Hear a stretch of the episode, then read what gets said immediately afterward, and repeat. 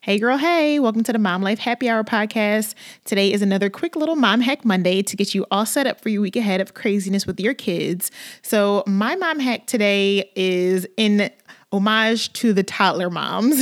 I feel like sometimes you know, if you're out there listening, we may not show you guys as much love because for Rebecca and I, our kids are, um, you know, more in that adolescent phase and they're out of the baby toddler stage. But, you know, that is such an important age. And I know that you guys need some mom hacks as well. So, two really quick ones that I wanted to share. One is when I remember um, specifically with Olivia when she was younger, the house that we were living in at the time had locks on the door that were kind of hard to open up.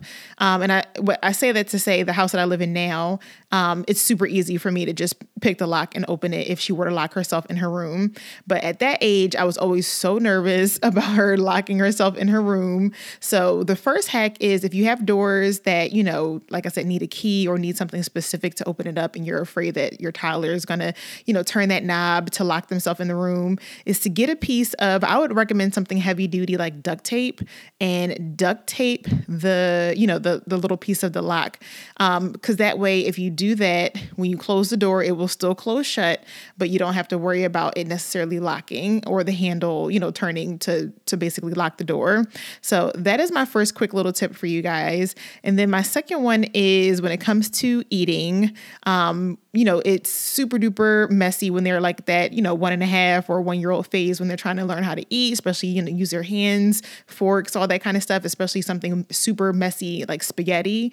Um, so if you have a high chair or some kind of like table tray that you use for your um for your toddler when they're eating, is to get a piece of um, plastic wrap. So that way there's way less, you know, having to scrub it down, especially like I said, if it's something with some red sauce, like, you know, beefaroni or spaghetti.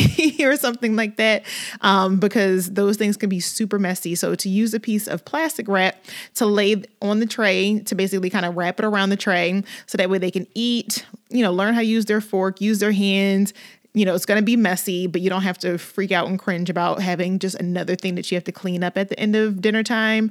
Um, so at the end of it, you know, obviously they would take the the, you would take the plastic wrap and unwrap it, um, and there's nothing essentially for you to clean up off the tray because you just throw it right out in the trash.